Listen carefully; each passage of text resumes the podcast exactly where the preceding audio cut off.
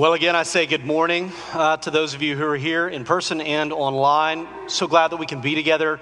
Um, we are very excited this morning because this is Commitment Sunday. It's the culmination of the home campaign, which has been going on for some time. And uh, we, we started the campaign a couple of years ago, and then COVID hit, so we had to hit a brief pause on it. And now it's our joy and delight to come back and to reach this day, which is a huge, momentous occasion. This is uh, one of the biggest things, if not the biggest thing we've ever done as a church community. We have the opportunity to take this massive step of faith together. So, in a little while, you're going to have an opportunity to come forward. We're all going to have an opportunity to come forward, uh, having filled out a pledge card, uh, the amount that we intend to give to this campaign, and to bring it up as an offering and to put it in one of the offering plates up here. Um, so, in light of the fact that we're going to make this major commitment together, I thought it only appropriate that we spend a little bit of time before we do this reflecting on commitment and the role of commitment in the Christian life. Hopefully, it's become clear by now in this home campaign series that what we're really talking about is not a campaign, it's discipleship.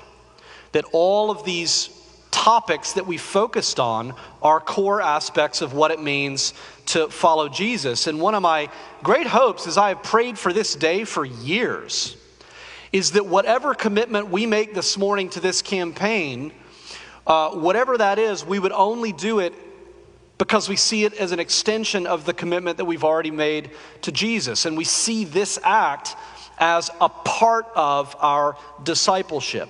So, this is what I want to look at this morning this, this idea, this theme of commitment uh, as a part of discipleship. And we're going to do that by looking at Luke chapter 14, verses 25 through 35. That's going to be our guide to help us understand commitment for disciples of Jesus. So we're going to see the cost of commitment, we're going to see the heart of commitment, and then finally we're going to see the purpose of commitment. So let's pray and then let's open God's word together. Lord, we thank you for your word, and I thank you that, that we can come in here with all kinds of distractions, anxieties, things that are tugging at our minds and hearts, Lord, and, and yet we can come uh, into this space and open your word as your people, and that you will speak to us. Because these aren't just uh, dead words on a page, and, and you're not just a dead God, but you're a living God. And these words are living and active. And your Holy Spirit is in our midst, ministering to us even now. And so I pray that wherever we're coming from this morning, uh, whatever view we have of you, uh, whatever we think we need, Lord, that you would give us what we truly need, um, that you would do your work through your word in us, Lord, that we, we might be a people who glorify you. We pray this in your Son's holy name. Amen. So, first of all, we're going to talk a little bit about the cost of commitment. As we hear these words read, Jeff read this passage a moment ago. It's easy to miss, but I want you to take note of Jesus' audience here. A lot of the time we read Jesus teaching, he's teaching his disciples, but not so here. It says in verse 25 Now great crowds accompanied him, and he turned and said to them, So this entire section is what Jesus is saying to the crowds. So, this is not something that he's saying privately to his disciples. He's speaking to potential disciples, potential recruits. They're interested, they want to learn more. And I think that that's worth noting because I think many of us, if we were trying to accumulate a mass of followers, we might be tempted at this point when we see all of these potential disciples, we might be tempted to dumb it down a little bit. We might be tempted to sort of dumb down discipleship, a kind of try it before you buy it approach. You know, well, just give, give it a try, you know, follow me for a few weeks and see how it works out. But that is not what Jesus does. Jesus basically says in this entire passage, I want to make sure you understand what you're getting into if you become one of my disciples. I want to make sure you fully understand the kind of commitment that is required before you become one of my disciples. I want you to know what it might cost you. In her essay, An Expedition to the Pole, which is in Teaching a Stone to Talk, Annie Dillard tells the story of the ill fated Franklin expedition. I'm going to read a, a shortened quote uh, from her description. I had to cut a little bit uh, for the sake of time. Here's what she says. In 1845, Sir John Franklin and 138 officers and men embarked from England to find the Northwest Passage across the high Canadian Arctic to the Pacific Ocean. They sailed in two three masted barks. Each sailing vessel carried an auxiliary steam engine and a 12 day supply of coal for the entire projected two or three years voyage. Instead of additional coal, according to L.P. Kirwan, each ship made room for a 100, or 1,200 volume library, a hand organ playing 50 tunes, china place settings for officers and men, cut glass wine goblets, and sterling silver flatware.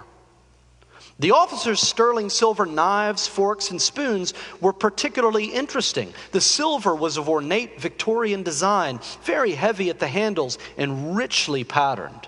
Engraved on the handles were the individual officers' initials and family crests. The expedition carried no special clothing for the Arctic, only the uniforms of Her Majesty's Navy. The ship set out in high dudgeon amid enormous glory and fanfare. Franklin uttered his utterance The highest object of my desire is faithfully to perform my duty. Two months later, a British whaling captain met the two barks in Lancaster Sound. He reported back to England on the high spirits of officers and men. He was the last European to see any of them alive. For 20 years, search parties recovered skeletons from all over the frozen sea. Franklin himself, it was learned after 12 years, had died aboard ship. One search party found on the ice far from the ships a letter clip and a piece of that very backgammon board which Lady Jane Franklin had given her husband as a parting gift. Another search party found two skeletons in a boat on a sledge. They had hauled the boat 65 miles. With the two skeletons were some chocolate, some guns, some tea, and a great deal of table silver. That was the Franklin expedition. Before you go on an expedition to the Arctic, it's very important to count the cost of that kind of endeavor. And Sir John Franklin failed to do that. He greatly underestimated what was going to be required of them. And so, what they did was to pack like tourists, going on a pleasure cruise. And the results were disastrous. Later in her essay, Dillard writes Why do we people in churches seem like cheerful, brainless tourists on a packaged tour of the absolute? As you see the statistics of people leaving the church right now in the West, I can only wonder how many of those people were sold a version of Christianity that promised a packaged tour of the absolute. A version of faith that said we can bring our sterling silver and our china with us. Bring your politics, Bring your priorities, bring your preferences, bring your wealth, bring your allegiances, bring your personal agendas with you. Because this trip is ultimately about your pleasure, your enjoyment. Nothing much will be required of you. It's God's job to make sure you have what you need and that you feel fulfilled in your life. And I think that Jesus doesn't want us to make that same mistake. So Jesus very clearly calls us to count the cost before we commit to following him. He says, before you build a tower, make sure you have enough money to finish the tower, because otherwise you're going to have a half finished tower and people are going to make fun of you. And then he says, if you're, if you're a king and you're going to go to war against another nation, make sure you have the resources to win that battle. Otherwise, don't fight it. Don't start a fight you can't finish. Instead, sue for peace. Jesus is very clear on the fact that if we commit to following him, we need to have counted the cost. We need to be willing, as he says, to pick up our cross we need to be willing, as he says, to renounce all that we have because it may cost us everything. It's all or none. So, this is the first thing. Jesus wants us to count the cost of committing to Him.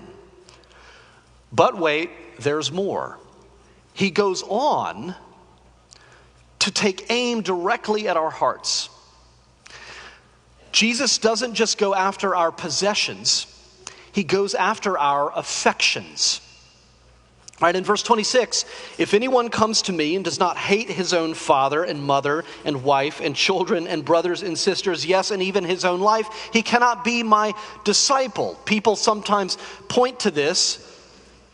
Skeptics will point to this and say, This is one of the reasons why I don't want to follow Jesus because he says awful, bizarre things like this. Who in the world would say, I need to hate my family? What we need to understand is the word hate here is rhetorical. What Jesus means is that he wants us to love him more than anything else in the world.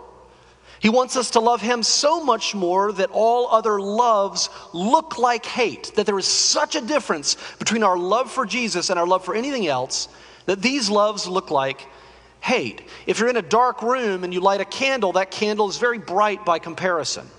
But if you take that same candle and you hold it up to the sun, it's going to look like a dark spot by comparison. So, this is what Jesus means.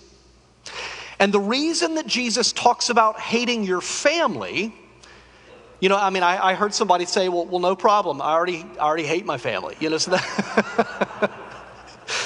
but the reason Jesus talks about hating one's family is because he's speaking to a traditional patriarchal, family oriented culture. In this culture, where was your highest allegiance?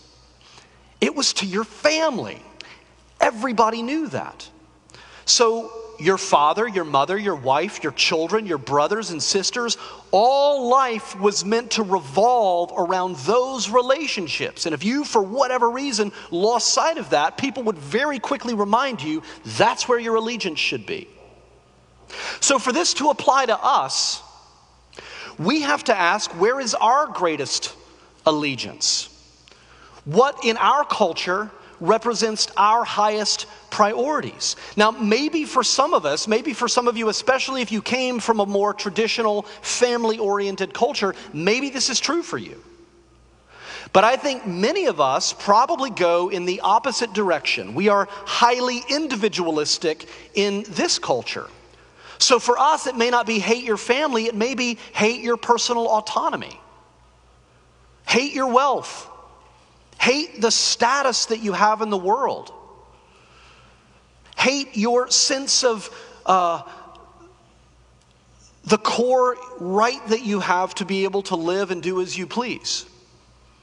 Whatever it is for us, Jesus is aiming at the things that are most central in our hierarchy of priorities. And what he's saying is, in order to be my disciple, you need to love me so much more than these other things that they pale by comparison. That's his point. Now, I want to stop and just ask as you think about the cost of this commitment and then the heart of the commitment, Jesus is going after not just our possessions, our lifestyles, but really our affections. I think we have to ask at this point why in the world, as Jesus is talking to these great crowds, why would he make such extreme demands? Why would he not say, try it before you buy it? Why would he not say, there's a bronze level commitment, a silver level commitment, a platinum level commitment? Why would he be all or none about this? It seems so extreme. What's the purpose of commitment in the life of people who follow Jesus? And the answer is the purpose is that Jesus came to set us free. And this is the only way we will ever experience that freedom. The Bible says that the thing that wrecks our lives, the thing that leads to so much injustice and suffering and brokenness in the world, is that we love the wrong things in the wrong order. If you ever want to know a summary of the teachings of St. Augustine, this is essentially it. So I want to be very clear here. The problem is not that we love anything too much. The problem comes when we love something the most. And that's the difference. So let me give you a few examples of this. You cannot possibly love your parents too much. There's nowhere in the Bible that says there should be a limit to how much you love your parents. You cannot possibly love your parents too much. But what happens if you love them the most? What happens when you look at that hierarchy of loves and the thing at the very top is your parents? They are where you look for meaning and identity and purpose. They're the source of those things for you. Well, what happens is they will crush you. Regardless of their intentions, they may be amazing parents. But if you love them the most, they're going to crush you, even if they're great people. Because as adults, there are times when you may need to make decisions for yourself or make decisions for your family that may disappoint your parents, that they may disagree with, especially if you're a follower of Jesus and they are not. There's a difference between honoring your parents and obeying your parents when you're an adult. You have to know the difference. With all due respect, there are some marriages in this room that are held captive by the need for the approval of somebody's parent. So you can't possibly love your parents too much but if you love them the most, that's where the problems start. You cannot possibly love your kids too much. But if you love your kids the most, if they are where you find your meaning and your identity, you're not actually going to be the kind of parent they need. Right? Because what your kids need is a parent who is willing to do what is necessary, not what is easiest. And I can tell you this my parenting comes down to basically that decision every single day. Am I going to do what's easiest for my child in this moment, or am I going to do what's best for my child in this moment? And at least in our house, what's best often feels like perhaps the hardest option. But that's what they need right? They need a parent who's willing to do what's necessary. So if you get your emotional needs met through your children, it's going to be almost impossible for you to do that consistently in your home. One more example you cannot love individual freedom too much. The Bible says that we are to be free. Jesus came to set us free, that we would have life and have it abundantly. This is very clear in Scripture. But what if you love individual freedom the most? What if that sits at the top of the stack? Well, guess what? Among other things, you're going to be very, very lonely in your life. You're going to be very lonely. Because all real relationships require us to prioritize the needs and preferences of other people, to make massive compromises in terms of our own preferences. So you can have personal autonomy in this world. You can have total personal autonomy, but you're going to have it all by yourself because your relationships won't work unless you're willing to sacrifice a great deal of that individual freedom of choice for the sake of loving and serving and being in relationship with other people. This is one of the big challenges for people when they think about committing themselves in life to anything, whether it be a long term job or uh, uh, a spouse, living in a certain place for any length of time, that commitment is a sacrifice of individual freedom. But it's the kind of commitment that is necessary for the things that are most valuable in life, like relationships. And the same principle is true for virtually anything in our lives. There are a lot of things that we can love a whole lot, but if you love any one thing the most, that's where problems come. So it, it, could be your wealth, it could be financial security, it could be status. Whatever you love the most is going to dominate you, it will become your master. So, what's the answer? What's the answer? Well, we basically have two choices. We can either try to love the things that we love in our lives less which requires us to sort of forcibly suppress the love, to suppress parts of our heart. That doesn't work. I've tried it, it doesn't work. The only other option is to love Jesus the most. It's, it's, it's that our love for Jesus grows to such an extent that all of these other loves pale by comparison. This is the only other option we have. But in order to do that, we need what the Scottish preacher Thomas Chalmers referred to as the expulsive power of a new affection. He gives all of these examples of how in our lives we will have a love of something, and then that love is displaced by a love of something higher and something better and something more significant. And that that's how love shifts in our heart. That's the, how the stack of the hierarchy of loves ultimately gets changed is whatever sits at the top of that stack has to be displaced and something else has to come in and fill it right? So he says, what cannot be destroyed, we can't destroy the love that we have for things, may be dispossessed. The only way to dispossess the heart of an old affection is by the expulsive power of a new one. In other words, our hearts have to be captivated by a new love that so far surpasses anything else we have ever loved that it all pales by comparison. And this is why the gospel is such good news. This is why we need Jesus. We ask, how is it possible for us to make the kind of commitment to Jesus that he is calling us to in this passage? And the gospel says, on your own, you can't. On your own, that's impossible.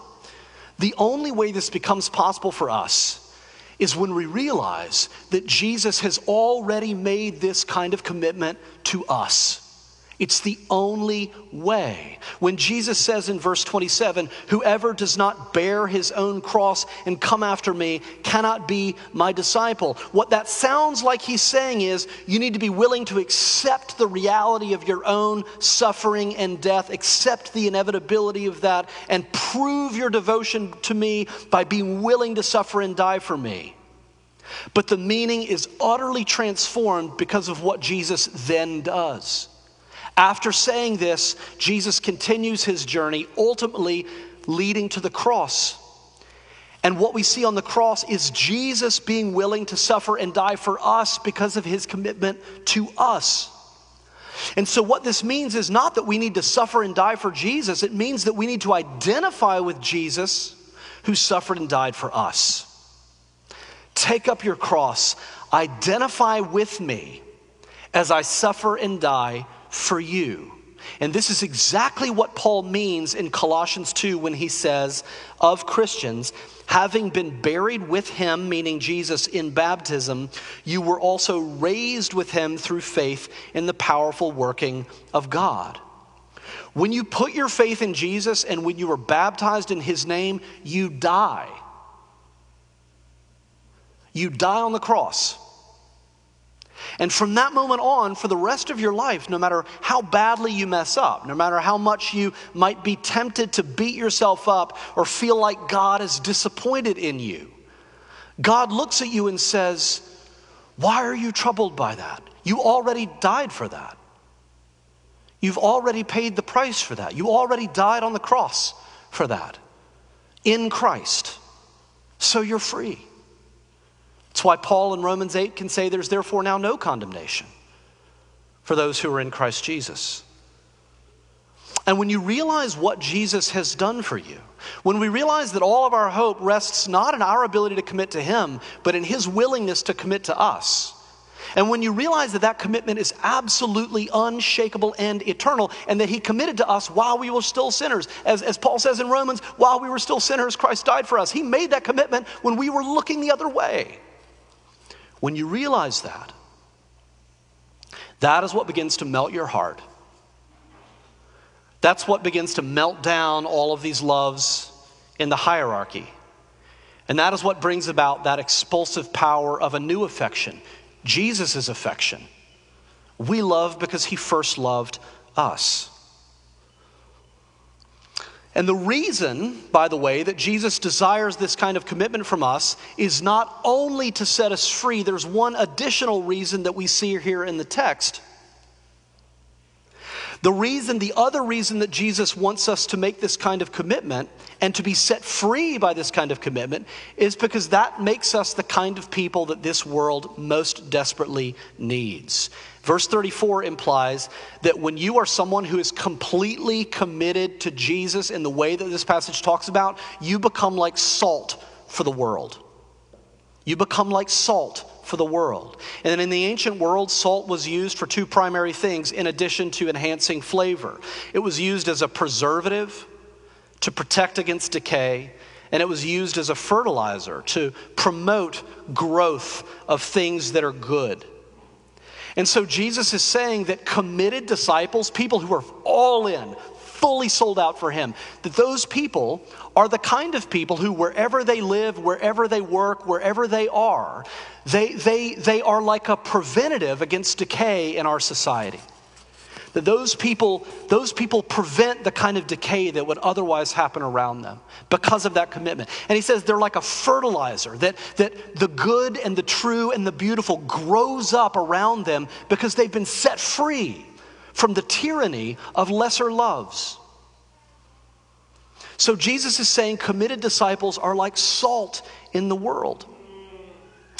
And to bring this all together, friends, this is what the home campaign is really all about. This is why commitment matters so much, because we believe that we are called to be a salty people, a salty community in this city. And we want to be here as long as God would have us be here. That we want to be salt for many, many, many, many generations. That we might preserve against the decay that happens here. That we might also promote the growth of all good things, all beautiful things, all true things that bring glory to God. Let's pray.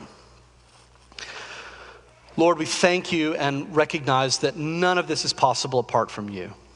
I pray that, that everything we do this morning would be done in light of the commitment that you have made to us in Jesus Christ. That, Lord, even when we try to let go, even when we try to run the other way, you hold on, you pursue, you pour your love and your grace into our lives.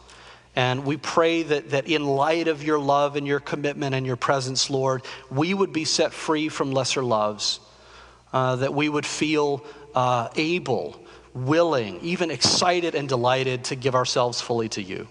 Lord, we pray this in your Son's holy name. Amen.